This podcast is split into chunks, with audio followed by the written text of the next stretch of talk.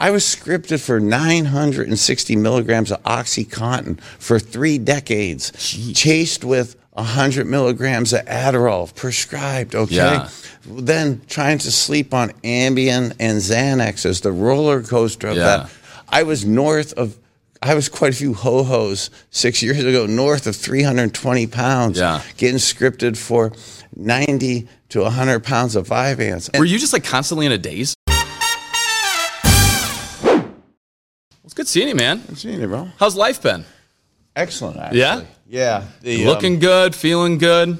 The health and wellness that I've started. Yeah. You know, you and me have joked. We start now? You want to go? Yeah, we're rocking, man. No, because I say this joke. Yeah. I say this joke. This is the best I felt this century. Yeah. Retired in 1997. Sitting here today. Were you born yet? I was born in 92. 92. Yeah. A budding 5-year-old. Yeah. I joke around, and unfortunately I kind of say it cavalierly, but and you've heard me say 40 surgeries, 80-some broken bones, almost 100 concussions. Back in the day when concussions were basically talked about from being unconscious, not the seeing stars subconcussive blows that are really smaller concussions too. But then like the 14 seizures and, you know, being in a coma, the last two for 72 and 96 hours and embarrassingly being over-medicated since I retired in the late 90s, had I think probably north of 50-some pills a day. I look at statistics today where the average 50-year-old takes 4 to 8 pills. The average 80-year-old takes 20. Yeah. Here I am retiring at 33 years old, and I'm north of 50. So the long-term damage that did, being prescribed for stuff like that, added to some of the physical issues that I had. So being able now to figure out, you know, in 5 years, not have to take any medication, to be basically being my own functional medicine doctor, the holistic regime that I do, to 4.5 years ago, to be told by doctors you have 5 years left of cognitive brain function, to be told by other doctors that you have frontal temporal dementia, almost the same thing that Bruce Willis has, to the inability to even say cognitive or frontal temporal dementia, and remember what the hell that is, was almost impossible. It was impossible 5, 6, 7 years ago. I'm not looking. But that's incredible, though. You know, 4 years ago that you were diagnosed, or that they said basically you'd essentially be brain dead. Is that what they were saying, that you had to have no cognitive function in 5 years? Well, unfortunately, if you with the frontal temporal and the way, if you look at my brain and PET scans, the right frontal lobe where you have short-term memory, 4 to 10 seconds, is basically caved in. And when you have that, it starts at the front, and like the name frontal temporal, it starts evolving its way back. So when I had that type of, statements being made to me, of course you're fearful and nervous as hell right off the bat, and then you're having those seizures too. So literally, you're in and out of a coma in the last two. When were you having seizures? So that was, ironically or sadly, of the 14 or 15, they were probably double-digit ones, were in and around airplanes, in airports, post-flights, or flat-out on flights. Yeah, wow. So this one I'm talking about, what you're asking about. Well, in like years, though, like what about in playing days or after playing days? 2016. That's when it really started happening. I was actually going to an NFL disability concussion evaluation test. Yeah. They don't let you go in northeastern Ohio. We have some of the greatest medicine in the world, with University Hospital and Cleveland Clinic. Yeah. The league flies you around the country. So I was flying from Tampa to Kansas City to Chicago, and there's something with this that I can't prove with altitude that must affect you. So in first class in the O'Hare Airport, I flopped, and 96 hours later, I wake up in the hospital post a concussion or post a seizure. And I'm not picking on doctors. This isn't about liability or trying to say you're right. It was about really survival. Yeah. And the doc comes in and says, hey, you're doing great. You're a tough guy. Keep up with your prescriptions and protocols. Yeah. Like, bro, I'm dying here. Okay? I got that same advice when I was playing football, which bashed my head in. You just keep going out there and playing, because that was kind of the culture back then, was just keep going out and keep going out no matter what. Yeah, that was the mantra. And so, you know, I'm on this century. I mean, I'd say like 3+ decades of doing that. And I'd had ideas, premonitions that wasn't the right pathway. But when you're in that situation, and then bluntly, you're on all that many pills, you're flat out addicted too. So how do you get off of it? It's easier said than done. 2023, knowledge is a lot different than 1997 or 2007 or 2017 when I was having this last seizure in the O'Hare Airport and stuff. So to have understand that, and that's kind of, it's ironic that today's October 19th and it's kind of launch date for my Kosar Wellness. Yeah. But this is kind of the five and a half year evolution of what I started that day. God, Austin, like, you're looking me in the eyes. I could still see foggy coming out of that seizure, that coma, and the doc looking at me and with real genuineness, like, you're a tough guy, man. You could do this. You know, keep up with these prescriptions. And I'm like, dude, I would start my day with 3 to 4 high blood pressures, 3 to 4 anti-inflammation pills, 3 to 4 cholesterol. These anti-inflammation pills, they're not Schedule I narcotics. They sound good. Anti-inflammation. Yeah. We do want to modulate inflammation in whatever we do. Inflammation is the root of disease. But so an anti-inflammation pill that I was on since 1982, okay? You're going on 3.5 decades of things like that. Anti-inflammation pills like butazolidine, where you're too young to remember that in 1973, the Triple Crown winner was Secretariat, won the Triple Crown in horse racing. He was on a steroid called butazolidine. Humans aren't supposed to be on that. So they were giving you that? For 7 years. Oh, my gosh. It eats and erodes your stomach, okay? So there's a massive, besides the destruction of your stomach, there's a massive connectivity right now between your gut health and leaky gut and your brain. Mental illness, depression, suicide, is things that are predominant in our country. They were big predominant before COVID. COVID, I think, has amplified some of that. And coming out of that in this last year or two, I think, unfortunately, that issue is getting bigger.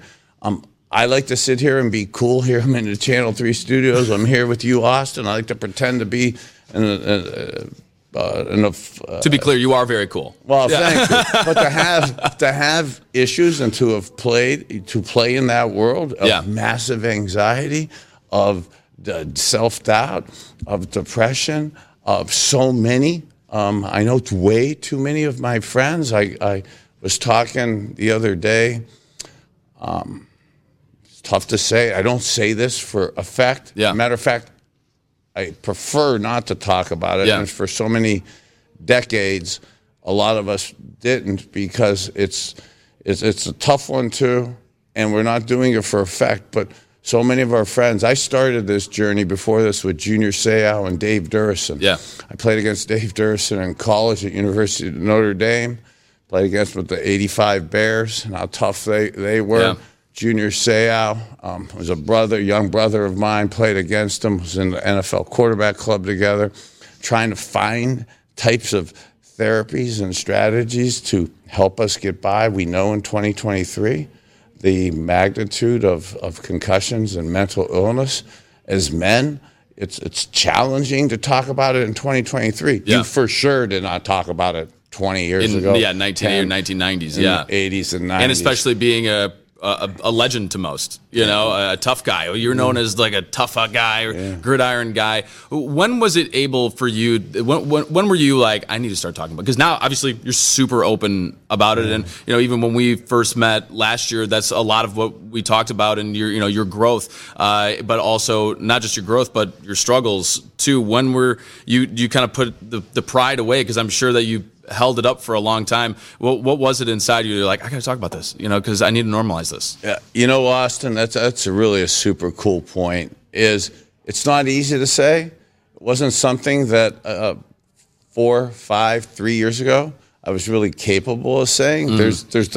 There's the initial reaction, just as an egotistical man, that you want to pretend you're all knowing, you're all smart, your brain's perfect, and your body's perfect. Sure. For any of you young kids out there, when I was your guys' age, the 55 to 65-year-old guys that said that, they were lying. Yeah. Okay, you are not at your peak. I am not, and it's not just because of football. Yeah. It is a process that is... you know, that goes on with you. Well, and even too, I mean, we're here in 2023, and not, I mean, just males alone, I feel like, and I mean, a lot of people, it's tough to talk about mental health and just your health in general, but also you are on this unbelievable pedestal in Cleveland. I mean, still in 2023, we're talking about you were the best quarterback, you know, since Otto Graham, you know, in Cleveland. That must have been even harder for you to put down that pride to continue to talk about it. Well, thanks. It's a super honor. My cranium is massively inflated with the Otto Graham statement, so thank you, young brother. I appreciate that.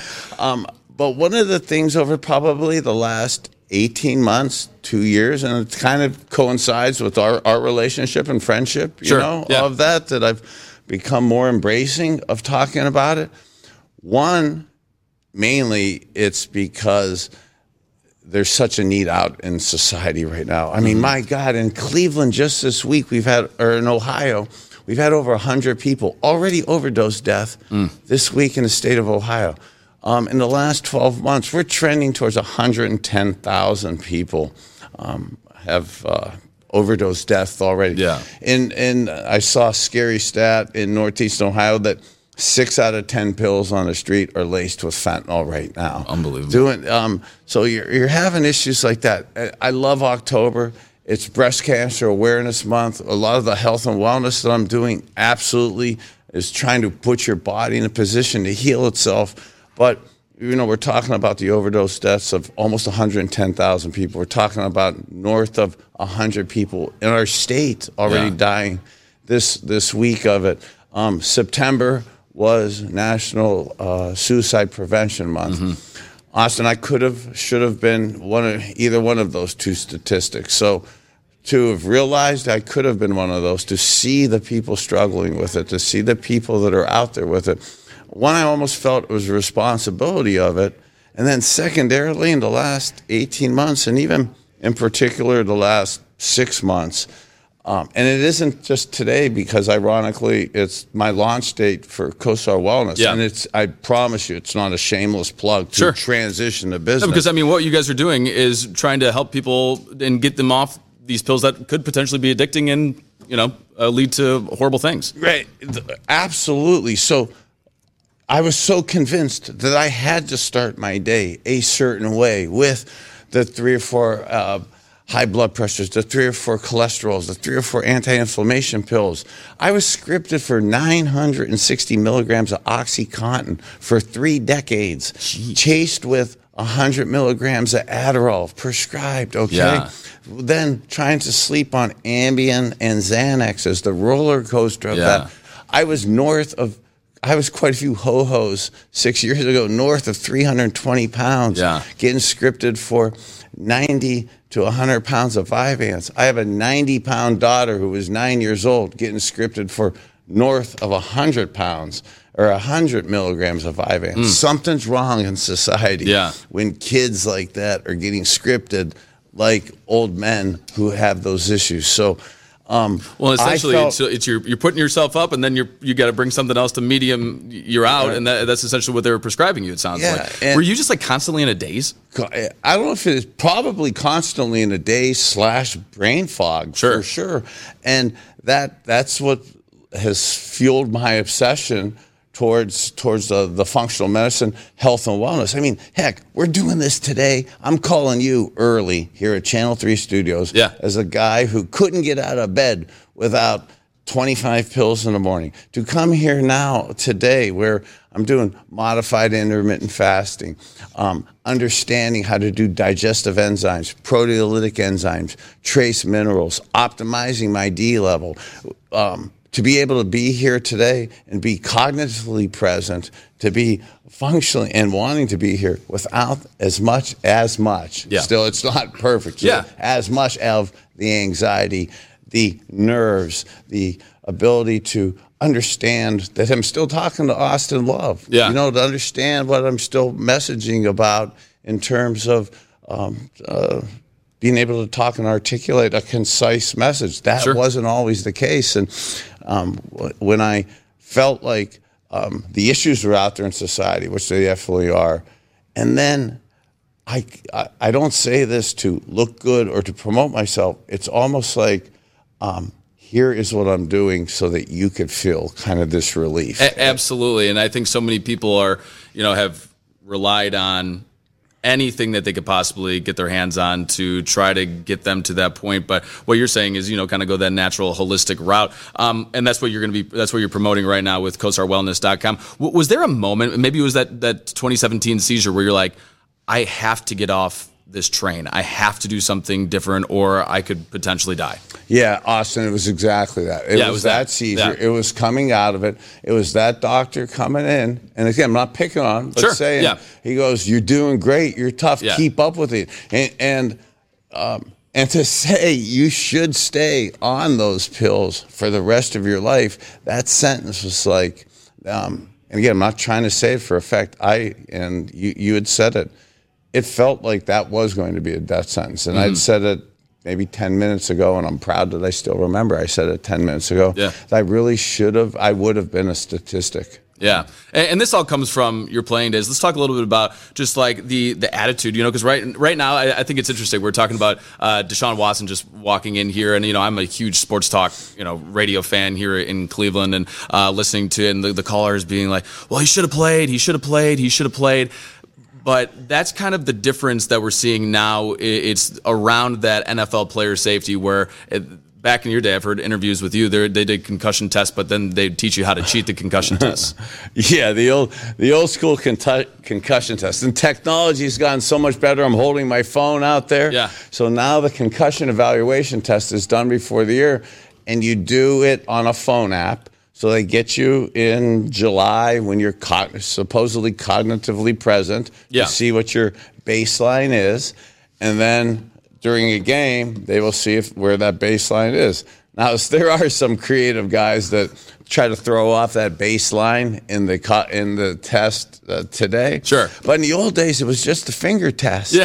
I mean, they would tell you in training camp, hey, if you come out, man, the training doc's going to come out, and you're going to have the finger test, and it's not going to be 1 because that's too easy. Yeah. And it's not going to be 3 because they may miss that. Yeah. So it's always 2. It's always 2. Yeah. I had one against the first time I got my couple of my teeth knocked out, the Mark Gastineau roughing the passer Jets double overtime game. I get hit late. I had thrown 2 picks to blow the game, or I thought blow the game, so I was all mad at myself. He knocks me out.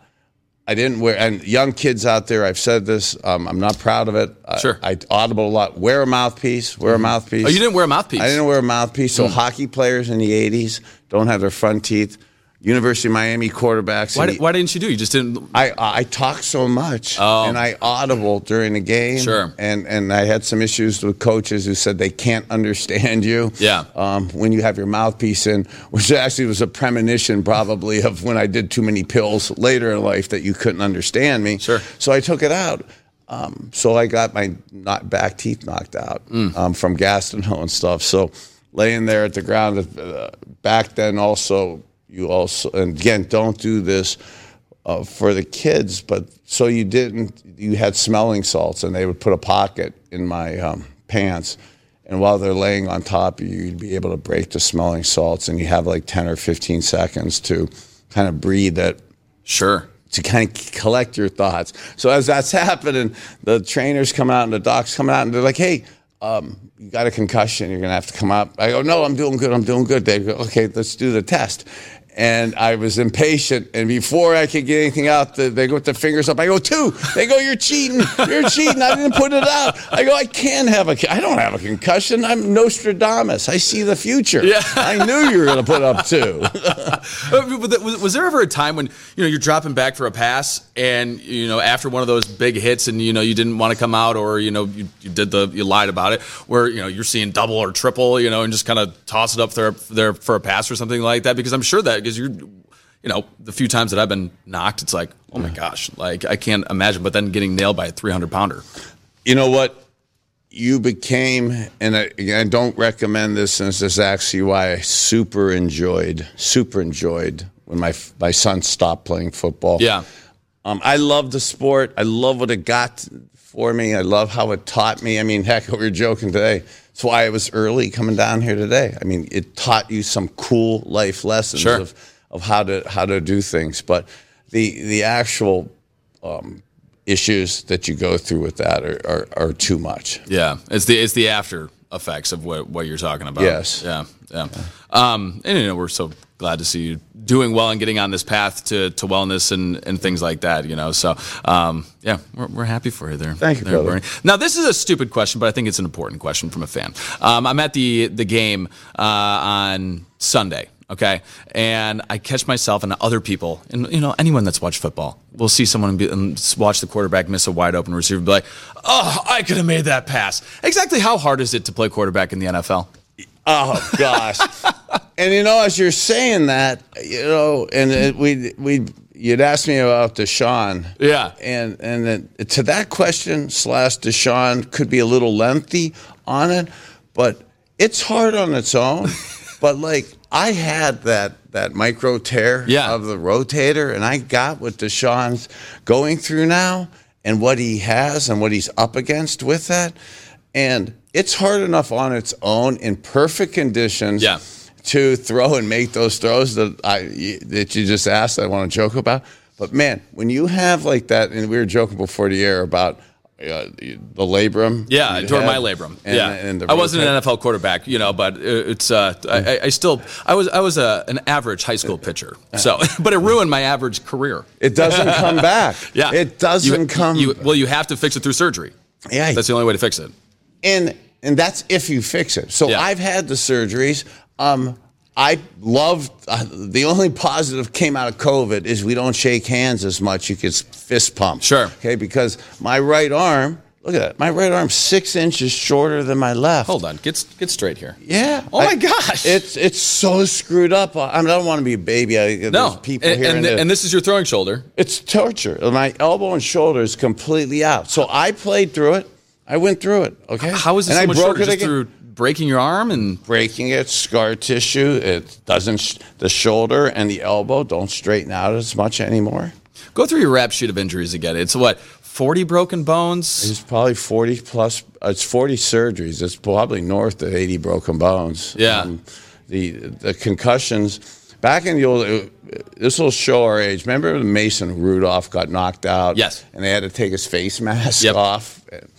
That was what was diagnosed and called a concussion back in the day. Mm-hmm. You had to flat out be unconscious. I probably had 24 of those. Mm. Unfortunately, once you get knocked out, and for young mothers out there and young kids out there, once you get one, the subsequent ones come exponentially easier. And once you've kind of been knocked out, the knocking out becomes exponentially easier. Yeah. And it does not take at all a hard shot to put you into unconscious or la-la land right now. So those were happening to me at way too high a frequency. You see guys that's happening to now. And the cognitive stuff that happens in the short run, we think we're invincible. Yeah. Cause your prime was when you're playing in your 20s. When you're in your 20s, no matter what, you just don't think you're going to die. Well, that coupled with the intense. I was talking before I got we came in today. I was talking about somebody that runs a sports organization, mm-hmm. and back in the old days, it was massive fear. So, can you share who it is? Give us a hint. It wasn't. Is it a big sports organization? Well, no, it's within and pro teams and stuff. So down in Miami with some of the soccer teams and fans that we know there. All right, but back in the day, and it sounds bad for 2023, but I'm not. It's just not picking on doctors. Yeah, because it was as much us and fear because we were feared of our jobs. Even myself as the quarterback and stuff. Yeah, I ended up getting cut. Mm-hmm.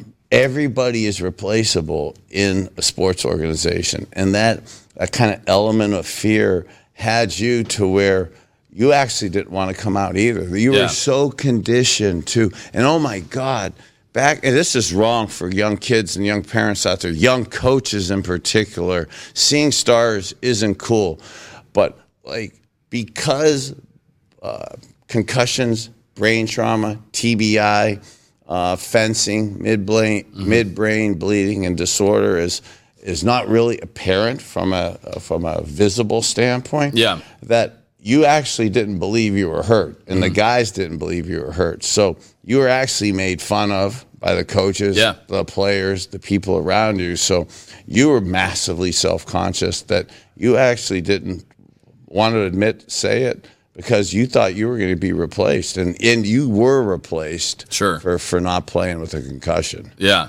I mean, it's just crazy to think but you say whatever you want about the NFL and player safety or whatever. But now they are starting to make those leaps and bounds to making things. You're one of the people that are helping make this an okay thing to talk about, and also make some changes there too. But one thing I did want to talk to you about was the talking about being replaced. And that's something that it's like the Browns leaving Cleveland and Bernie Kosar being traded to the Dallas Cowboys. First off, where did you first hear the news of that, and obviously, what was your reaction? Yeah, bummed out. Sure. I mean, we were in first place, so that almost never happens. I don't know if it ever really happened from that perspective. We didn't have social media at the time. We really didn't have cell phones, and cell phones were just coming. So I had one of those big old big guys, that actually counted as bicep curls for lifting that, and. I don't say this at all to cast the old organization and stuff because it was evolving, but actually I think Mary Kay Cabot, who still does an awesome job with the I still call it the Cleveland Cleveland Plain Dealer, my age, Cleveland.com, that she called my office, called my dad, and her and my dad talked about it. And then my dad and mom told me. On the way, your mom and dad told you? My mom and dad told me that I got whacked, and I was literally driving into the facility as I found out. Wow. Yeah, and that set off kind of a pandemonium of it. And it's, it's kind of ended up, I really am positive as I age out. And I was back then, but I really am morphing even more towards it, and I don't do it to be for attention other than I really do embrace the spirituality of why things happen for a reason. And, when that happened, God, of course, the selfishness, the madness of, oh, why me? Oh, it's terrible and all that probably couldn't have been a better life lesson for me. I mean, how so? Well, one in terms of I got the Super Bowl ring in my pocket, so 40 years that's ago. That's a flex. 40 years ago, I was blessed to this is the anniversary of the 40-year national championship, 30-year anniversary of the Super Bowl. In between, I had nine great years in Cleveland, being the Browns and the dog pound era that kind of came to life and stuff. The golden era of Browns football. At that time, did I know that the Browns weren't going to go to the Super Bowl, and I'd go to Dallas and get a Super Bowl ring? Did I not have to make the decision to go to Baltimore if I don't get released? Mm-hmm. A year and a half later, do I go to Baltimore and leave Cleveland? So I didn't really have to, and I thank God I didn't have to make that decision. Yeah. I mean, and then the relationships I got with it, but then the life lessons of knowing to make the best out of a bad situation. Some of my great coaches, Austin, where how you do little things is how you do all things. And no matter how good you're doing, no matter how great things are, how cool it is, we're here today. Yeah. But it's like every day you got a conscious decision.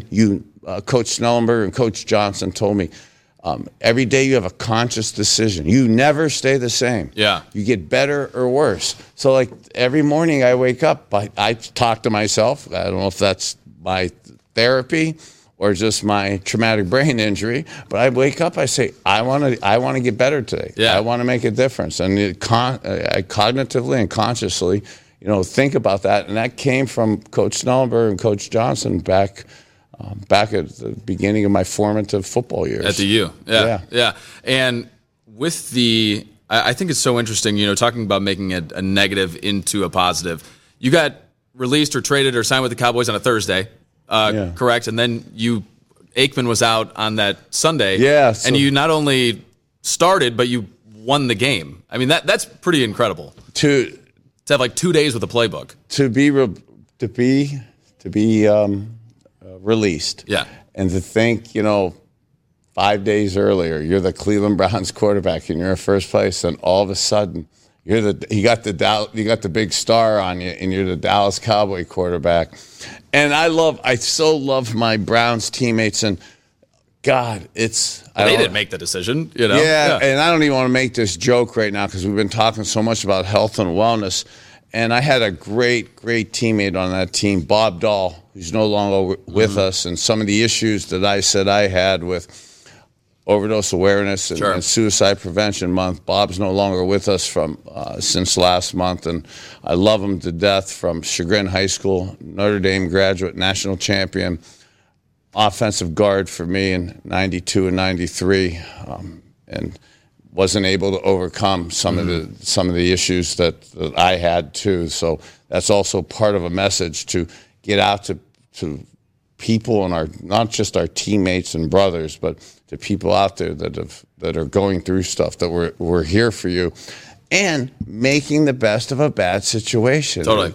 And figuring out some Jimmy Johnson line, somehow, some way, figure out how to make a play. Somehow, some way, figure out how to get in touch with us. Somehow, some way, some of the things that we're doing now in terms of the digestive enzymes, the fermented super greens, the trace minerals to minimize the pressure, to minimize the pain that's going on within my head, has given me some kind of this relief to still be a productive, positive person. I learned them from those type lessons, through those type adversities, going through that. At the time, I felt sorry for myself, and wasn't sure about that. But when you kind of have that foundational background in you from my parents and growing up in Youngstown, Ohio, I mean, to be a little boy and to grow up in Northeastern Ohio, and to go to a Browns-Steelers game in the old, I call it Three Rivers Stadium, in 1981, and the Browns had never won there.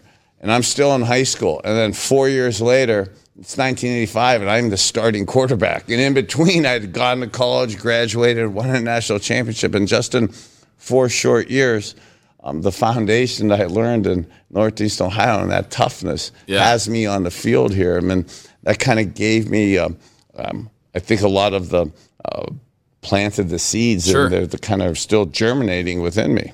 Tell me about, growing up in Youngstown. What kind of kid were you? I want to say, super cool. I want to say massively outgoing. Sure. But I don't think anyone's going to question that now. No, but that would be the act that a 60-year-old man would want to put on right now. That I'm cool now, that I'm extroverted, that I minimized my anxiety, that I was that cool, extroverted, multi-disciplined, multifaceted athlete in high school. And the truth was, thank God for sports. Yeah. Thank God for sports, because I was one of those kids in kindergarten, first, second grade, where I got basically all D's and F's. Could not sit still. Yeah. I would for sure have been medicated today. Like ADD. For sure. Okay, then, and I don't even want to use the words that they used to diagnose and call people back then. It wasn't ADHD. It wasn't anxious. It was retarded and dumb, you know, type stuff. Challenged, stay in the corner type stuff. Go get paddled by the teacher. Go get hit by the belt. You know, that's. But that helped me. Okay, and I didn't get medicated, and I'm glad how I turned out now. But, man, the inability to talk to people, the inability to be cope at that age was tough. So sports was kind of my outlet for focus and that. And then some of the great coaches and my father would, again, they'd, some of them, not my dad, but you'd be in jail. My coaches would be in jail today if they coached you. Like they. So you got to earn water breaks and, you know. Half a cup of water for 4 hours. And eat salt tablets, you know, to not flinch, to learn how to not flinch, to tie yourself to a tree and then have people hit you in the ribs so you don't flinch over, so that when you've got a pass rush coming, I don't see Austin. They would tie you to a tree? Well, yeah, and then you take some of the hits in the ribs, so I don't flinch. I'm proud. I don't flinch. I mean, now as an old man. But, let's test it out. But when in the heat of battle in football, I could look right past you. And I could not flinch. And when you were a 5'5", running 40 guy who could only lift a $185, bro, not flinching and being accurate is an essential trait to have. That's unbelievable. So that was birthed in you from a young kid, basically through, I mean, not a great way to put it, but kind of like legal torture back in the day through football. And I would rather have had that at 8, 9, 10, 11, 12, 15. And now I turned out okay. Yeah, I would say so. As opposed to have been... some of the things that are going on today. So that is absolutely one of my missions now for, it's for sure just not us old guys. It's the younger parents. Look, at your age, I was a parent, okay? And I was pretending to know. I thought I knew. You know, men, we're supposed to have all the answers, whether it's business, life, taking care of our kids. I love my grandfather. I love my father. I love Youngstown, Ohio. I love Northeast Ohio. There's some massive generational things that we're wrong with in terms of how we raise our kids, food-wise, nutrition-wise. I mean, again, this was a joke. It was a joke, but I mean, you couldn't eat greens growing up. You were yelled at for that. You know, what do you drink a water for? Get a whiskey. You know, come on. Well, right now it's the Al Michaels thing where he doesn't eat. He's never eaten a vegetable. I heard that. Shocking to me. I find out. I heard that. That is wild. It's unbelievable. He's not going to like my diet. My Vitamix juicer with all the vegetables in there. He's not coming near Bernie Kosar. That celery, carrot, ginger, turmeric is with my fermented super greens. I love it. You know, going into how were you? Were you good? Were you like the stud of stud coming out of high school? Like, were you one of those players that like blossomed at the end of high school and kind of surprised everyone as a quarterback? Well, I could talk football into you all day long. So if stud of stud meant meeting girls, then no, I couldn't. I could talk plays and talk smack all day to coaches. So no, but like, were you like a top recruit? So I thought I was. Okay. At the beginning, I thought I was. I had all the big boys calling me and stuff. But then when you really dive into the details and the depth of me, okay, I say this as a joke. I ran a 40 and a 5.55 40. That's not very fast. No, that's terrible. Okay, and I had a $1.85 cave my chest in. Okay, barely. So. When that comes out in the early 80s, a lot of teams weren't throwing the football then. So, I wanted to stay. I'm a mommy's boy. I wanted to stay around here. Dan Marino was leaving Pitt, Ohio State. Ohio State recruited Mike Tomczak. He was phenomenal, quarterback, 16 years. Pitt and Fos Fazio didn't want to recruit me. That was only an hour to 2 hours from my house. And then Notre Dame. As a little boy, as a Catholic little boy growing up, it's heresy, sacrilegious. The 11th commandment is thou shalt watch Notre Dame football Saturday and Sunday morning. So wanting to go there. Jerry Faust, I love him. He's such a great guy, but He was the coach then. He said he didn't think I could be a major college quarterback. Sure. And a couple of those schools backed away from me. So really the only schools that were recruiting me. So Notre Dame kind of screwed you then. Not screw me, but they didn't think I could play. Sure. But then when other people saw Notre Dame not being into you, then they kind of shied away. Right. Sure. And or they just realized, hey, I'm also running a 5.5 40. Yeah, but Howard Snellenberger and the Florida schools, Florida State, actually Mike Shanahan and John Elway, who were my nemesis in my NFL career. Yeah. Mike Shanahan was the offensive coordinator at University of Florida, recruited me, and Howard Snellenberger. And then the West Coast was Stanford and California. Okay. But Coach Snellenberger's presence, and then he said, look, Miami hasn't been good, but we're going to win a national championship in 5 years, and I play every good team. Mm-hmm. He goes, the teams that don't like you, that don't think you're good enough, you'll get a chance to go play. And I saw Notre Dame on the schedule, and Jim Kelly was the quarterback, so I had a chance to sit and learn from Jim Kelly. He ended up getting hurt, and then I had a chance to play. Wow. Yeah. I love the story about how, because, you were number 20 in college. That is not a quarterback number. It just looks weird when you see it. When you see it on a quarterback, it was like Teddy Bridgewater wearing 50 in the preseason this year. But there's an interesting story as to why you wore 20, though. Tell me about that. Yeah, egotistically, too. Vinny Testaverde was there, Jim Kelly. Vinny Testaverde is the antithesis of me. He is the athletic specimen.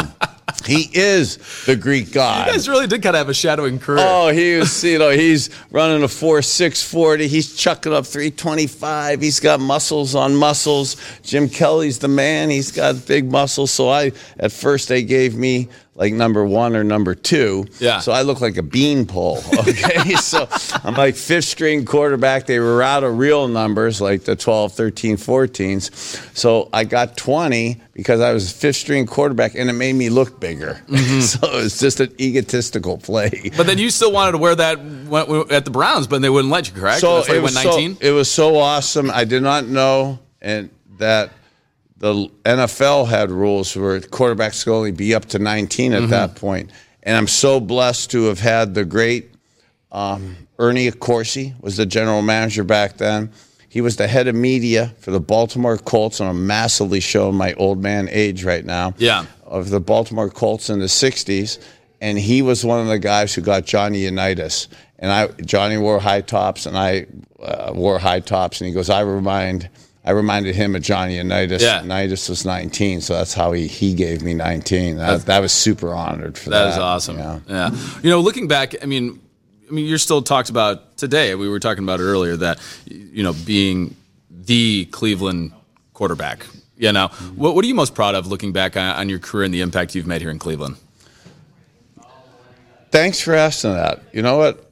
I would have said a few years ago, being from here and playing here, and in the 70s, whether it was Youngstown or Cleveland, it was kind of known as the car bomb capital of America. Yeah. Our rivers were on fire. The Cuyahoga River, people couldn't even say Cuyahoga, and it Cayuga. It was on. So the unemployment, we were coming out of bankruptcy from our city. We were the butt of national jokes. So kind of wanting to come here at probably the lowest point, and then watching that resurrection of it, and then not to be cocky, but really being a part of it, and not just doing things from the football field, but then I was really active business-wise and financially then to kind of business also help the economic engine get going in downtown Cleveland. I kind of thought that was cool, and that was going to be it, and then I could chill at 5960 and rest off of my laurels and enjoy the fruits of what happened in the past. And as I'm trending into this late third quarter, early fourth quarter of my life, Austin, you're at halftime. Well, you're thanks. In real body language, and the human body in the internal organs are meant to go to 125, 130 years old. Sure. So that is halfway. The environmental toxins and things within the environment and some of the ways we treat ourselves and packaged processed food, and food is our medicine. Yeah. That is my obsession. Cuts that down. But I really, I actually felt like all of this stuff that happened in my past was almost a precursor to put me here now for the stuff we really started off talking about. And even though we're talking about it on air, for the listeners out there, I mean, heck, the times me and you're together, we almost always morph into. Yeah. And again, I keep saying it. Well, but you can tell that you're super. It's become part of your life. It's become part of you, and you should be super proud of talking about it because of the leaps and bounds that you've been able to go by the choices that you've been able to do and the discipline surrounding it too. Well, thank you, and thanks for the discipline too. Because when you do some of this on a regular basis, I don't even need discipline. It really does affect and help my ability to just naturally want to do the right thing. It's almost like your body calls for it. But almost to why I'm also so passionate about it is I've been to way too many celebrations of life. Sure. For funerals. Yeah. Okay, it's not a celebration. Yeah. And it's not I thought at your age I was going to be going to funerals, celebrations of life for people my age and up. Well, in their 80s, yeah. Oh, my God. Bro, I'm going to your age and down. Mm. Okay, too many of them. I did a couple now with kids that tried doing some of the programs. And part of what I've done and how I got myself through the withdrawals, through the initial stages of it, are massively torture. So I was super proud to how to get myself and people through the withdrawal stage of it, which inhibits a lot of people. But one of the stages I was missing was this stage I'm in now of how do you holistically do your day-to-day, daily wellness on a holistic basis. And I hadn't had that. And that's kind of why today I'm proud to be launching it. But in the last few months, really knowing that there's something there for people in that continuing care, that daily wellness, because sometimes it is a daily struggle for all of us. And, sure. And it's not any one thing, but the combination of really being part of a community that really understands health, wellness, and cares about you. And that's really my mission and passion now. Yeah. Not just business-wise, but life-wise. Absolutely. And, you know, it's kind of best of both worlds, I'm sure, for you being able to combine your passion with business as well. But, you know, with KosarWellness.com launching today, of course. But what's something that you're really excited about how this is going to impact people's lives? So, you know, you're talking about, you know, the legacy that you leave on, that you have on the field that has now followed you. But this is potentially a legacy that you're going to leave for, you know, years and years and years as well. Wow. Thanks for saying it like that because, you know, that's kind of my mission. Sure. or hope that I'm able to really articulate a message and a community out there where not just to say, hey, here we are, we look better, we sound better. Matter of fact, that's not at all. It's just to say, hey, the stuff I took this morning, okay, why don't you take that? Because that's what's helping me feel better, look better, and be cognitively present because I wouldn't have been here 7 years ago. Whether I wouldn't have wanted to, you wouldn't have wanted me to, and so many people are kind of thinking with that type of mindset, and we're not only just trying to change that type of mindset, but give them the simple tools to be able to feel like this. And a lot of it's through supplements. What are some of the things that are on the site that people can be able to implement in their own lives? So one of the main things is food is our medicine. Mm-hmm. Fresh food is our medicine with smart supplementation. So even though I was what I thought was super healthy, not understanding digestive enzymes, trace minerals, fermented supergreens. So many of us today, we wake up, we're hungry. Modified intermittent fasting. So some of the way our foods break down with the digestive enzymes, the trace minerals that reduce cravings, not only do they break down the food that you can naturally absorb them, but it also develops that health and healing of the gut. So the gut-brain connectivity from the mental side of it massively is helped out.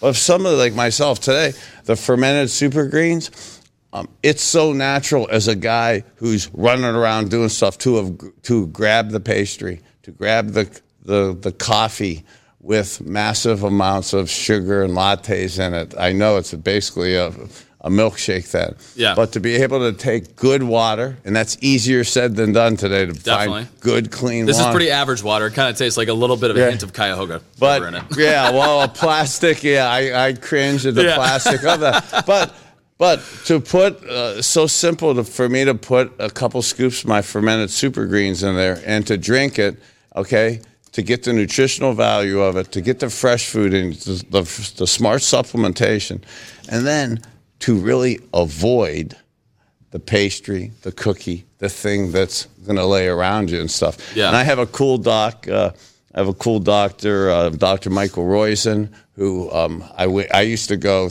when I retired in 1997 through 2017. I literally, Austin would go 72, 96, 120 hours, 3, 4, 5 days without sleeping. Wow. So these cognitive issues, the TBI, fencing, unfortunately, I had the same NFL docs that Tua Tagovailoa has in my... I just say Tua. Yeah. Yeah, Tua is easy. But the same doctor, Tua has a thing where you saw him on the sidelines on the stretcher, paralyzed last year, called fencing. Midbrain disorder, where your peripheral paralysis happens, so fingers, toes freeze up. Almost, I believe, the same thing that Mitch McConnell has when you freeze up and you saw that 18 seconds. That's scary. Well, Austin, that was happening to me all the time. Really? That's still in anxiety, in tiredness, in not good health. When I'm not, and again, it's not a pitch. It's actually why I have my daily wellness essentials. It's my survival kit. Sure. If I don't have those signals, those things that I have, the bleeding in the brain amplifies. And you'll see me nervous with the extremities moving, almost like a person on a spectrum. Autism runs in our family. You asked how I was as a younger kid. More towards the spectrum, would have been diagnosed with that. So how do you rectify those things? A lot of it is with your diet, and the connectivity of your stomach and your diet has massively helped my abilities to function and live and be productive. And I don't say that for myself. I say that for the people out there that aren't being productive, who want to. And it's I challenge people that from the family and friend perspective, if you see people kind of going through that, as opposed to just harping on them and yelling at them and telling them they're messed up, we know it. Okay, we know we're trying. And giving them a pathway of the fresh food, the smart supplements, give them an option, okay? Give them, I'm not saying to sell us, but give them my daily wellness essentials. Just don't give them language. Don't give them just an attitude. Sure. Yeah. I mean, get the tongue lashing. That's we may deserve it. We probably deserve it. Yeah. Okay? Yeah. But if you really want to help us, the tongue lashing, even when deserved, may be helped if you hand them something that could give them something to help alleviate the pressure that's going on in their head. Sure. Do you do like cold therapy or anything? What's that? Do you do cold therapy? Cold therapy? Yeah. Oh, God, yes. Do you? Like the cryo or like ice baths? So absolutely. The ice baths we used to live in. Yeah. Cryotherapy, absolutely, for the modulation of inflammation. I actually go to... and I'm working with my electromagnetic frequency suits, part of my exercise. I saw you that. Yeah, it looked like you were a space guy. Yeah, and that's not. Hey, I have no muscles, so I'm mini Batman. Okay? Yeah, there you go. Yeah. And I don't say that at all to sell. That is, I don't over as a guy with all those surgeries, joint pain, and that the EMF technology and wearing that bodysuit is one of the main ways I exercise and lose weight and stuff. But I go to Pure Cryo and the Medina Square. Sure. And the Medina Country Club has a great performance center. And doing the cryotherapy and doing the red light sauna, you really need to flush and detox the environmental toxins that are out there, the heavy metals that are in so many of us right now. The heavy metals absolutely are amplifying and accelerating some of the dementia rates and some of the autistic rates that are happening within kids, families, and us older people. So, yeah, the cryotherapy to modulate it and the infrared sauna is absolutely part of my treatments. Yeah, awesome. This has been awesome, Bernie. I meant to ask you this question right off the top. I think it's an interesting question. It's an important question. I ask this to people that maybe aren't like as well known or as famous, and I see this in interviews all the time of like if they're not super well known, they say, "Hey, describe yourself." How would you describe yourself? We know who you are, we know your credentials, but in your own words, how would you describe Bernie Kosar? You know, that's a great question. And isn't that a really hard question? You know, as a guy who, is proudly sometimes thinks he has multiple personalities. Yeah. You know, trying to decide right now kind of which personality, you know, I am and who I am. And I was coming down here today on the interview, and as you're saying that, and this may not be right, I may want this back. Okay, but there are at times, okay, I'm going to be 60 coming up in November.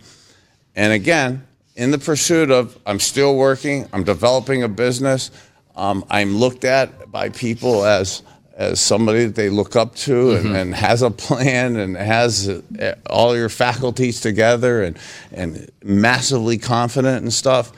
And to a degree, I'm significantly more of that than I was 6 years ago for that.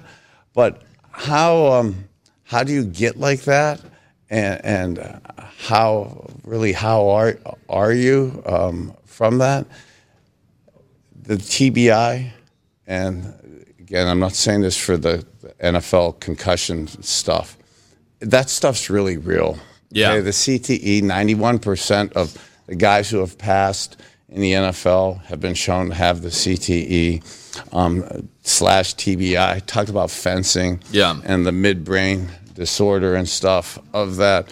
One of the things that you do is that your brain is deteriorating and your memory is deteriorating and your body is unfortunately deteriorating and stuff. Is how do you really hold that off and that? How do you really act around that? So one of the mental things and why I'm so into the connectivity of the stomach and brain is you almost become like a little 8, 9, 10-year-old boy. Okay. So you're really emotional. Okay. You know, you really care about people. Like, again, when I look in someone's eyes now, I can't forget about you. Sure. I have a depth that I'm able to kind of feel and see some of the things that are going on within you. And the things that I tend to see now are the things that are hurting people, and the things that are paining people, the things that we're trying to pretend aren't there, and I can't forget them. Yeah. And a lot of the things now I could see are not the hardest fixes in the world. So it's almost like now I see myself as part of me, this little boy again, who was growing up in Youngstown, just wanted to be a quarterback and play for his boyhood team. And now I'm almost like that little boy who felt good. I trust most of the world. I get bent over and hurt by people because I still trust like an 8 or 10-year-old boy, and that screws me badly in business. But in terms of personally how I feel and fulfilling and how I genuinely feel like I could genuinely care and make people feel better from an emotional side, and now to have things from a physical side with food as your medicine, that almost converges of it. I'm super proud to kind of be embracing some of the injuries that I've had and some of the cognitive issues, because it's made me feel and understand maybe some more of the emotional things that men for sure tried to ditch and put to the side. Oh, I'm not emotional. Oh, I don't care about you. Oh, I don't mind about pain. Yeah. You know, well, I do. Yeah, definitely. I do now. Well, hey, now that you're feeling better, if Deshaun's not going to be playing, P.J. Walker, and if he goes down, I think we got to bring Bernie Kosar in here. How many yards are you throwing for this in today's NFL if you're going out there at 60 years old? As long as they don't hit me, okay? Coach Stefanski coming up with those good motion shifts and personnel groups, couple nice strategic screenplays. And then I got to shout out to Coach Callahan, because what he's doing with the offensive line with those injuries is keeping guys healthy. So it's actually impressive. I'm not working for the Browns. I don't work for Deshaun. Yeah. And how the Browns have handled the last week or so in particular with Deshaun, I actually really like. It's a tricky spot that he's in. I'm not his marketing agent. I don't have a big relationship with him, so I have no reason to cover for him. But I absolutely know that when I played with this injury and I was able to do it, it was towards the end of the season. Sure. Okay. Yeah, not the beginning of the season. Okay. Yeah. So it does not go away. Yeah.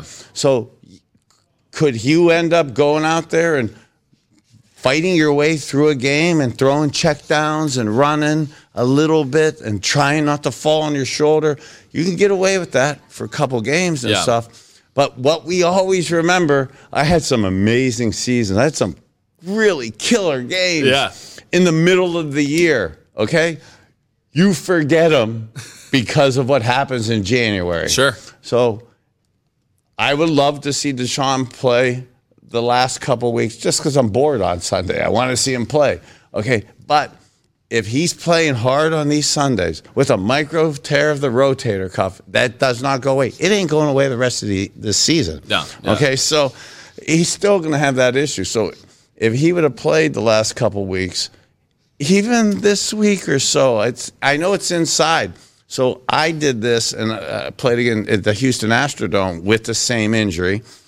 And how brutal was that turf? That's all. It just looks like turf. That's where I was going with it, right? So you could say one, you're throwing, and you get involuntary twitches. It's not the pain, people. It's not. He could handle it. I could handle it.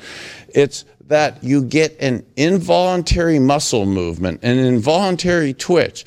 So you could throw. I threw 30 passes, I think, that game. Okay. 25, 26. I loved them, okay, but 5 were terrible, and it was because of an involuntary twitch. It didn't hurt. It just made the ball not go where it's supposed to go. Interesting. So if you're the Q and you can't drive it 30 yards downfield and you got to manipulate that and you can't throw a 50-yard bomb, okay, and then 12% of your passes are going to be involuntarily off target to where you get your receiver killed, or worse, it's intercepted. Yeah. Okay, you're killing your team. So, to me, it had nothing to do with pain. Matter of fact, I wish it was just painful because then I could do that. Sure. So I know Deshaun could do that. This is not a pain thing. This is, God, I'm going to go out there, and then I can miss 6-7 throws. And look at this for Austin. And could be interceptions. Interceptions in Austin. Look at what happened to Baker Mayfield. Yeah. I love that kid. Okay, I love what he did. He played through it just like I did. He played every game. He manipulated the docs to go play. I respect that. I love that. But look at his career. Yeah. I love that young man. And it took him 3 or 4 trips and personal hell. And now finally figuring it out. Yeah. Sort of, yeah. But the personal hell that you got to go through. He's out of the city. Yeah. He's been to 3 cities since then, and he did that. So it's tricky. So it's one, it's a personal thing. I don't think the $230 million even plays into it. And I'm a pilgrim, and I'm naive on stuff. Okay, I just. If you go play, the Quaker Oats over here. Yeah, bless me, Father. You know? So I just see that part of it for the delicateness of it, because we'll forget. Maybe we won't forget the San Francisco game. Okay. Yeah. But you will in December. Well, I hope we forget it, because that means we get a bigger win. Right. That you have stuff going on, and then with the way this defense is, and the way, and again, I know Coach Stefanski has taken some flack on the offense. The offense could run the ball, and the defense is crushing you. Unbelievable. Okay, this team could go anywhere. Okay, nobody's going to want to play this team in January. So it's just about getting to January right now. Okay, of course we want a home field advantage. Look, on this defense with our running game. Look at San Francisco. That defense is awesome. And they knew for sure that P.J. Walker was going to run the ball. Yeah. Okay, and we still ran for 160. Absolutely. And Joel Bitonio wasn't in there. Yeah. So, yeah, they want to talk about their injuries. Look at our injuries. Right. Are you kidding me? Right, exactly. Yeah. So from a Browns perspective, I know it's frustrating here around Halloween that we're not seeing him, but take it from a guy who lives for January and trying to get a game in February. Okay, it just unfortunately put too much of my life into trying to play a football game in February. Mm-hmm. Okay, that is what matters, and that's what you got to gear towards. And right now, as much as I want to see Deshaun too, if I saw him out there, and I'm those guys, I'd drill him into the turf, and he would not be able to be healthy. And when we really need them in December and January. Sure, yeah. Bernie, I want to be respectful of your time. Thank you so much. You know, I mean, athletes have this aura about them sometimes that, you know, they're kind of buttheads.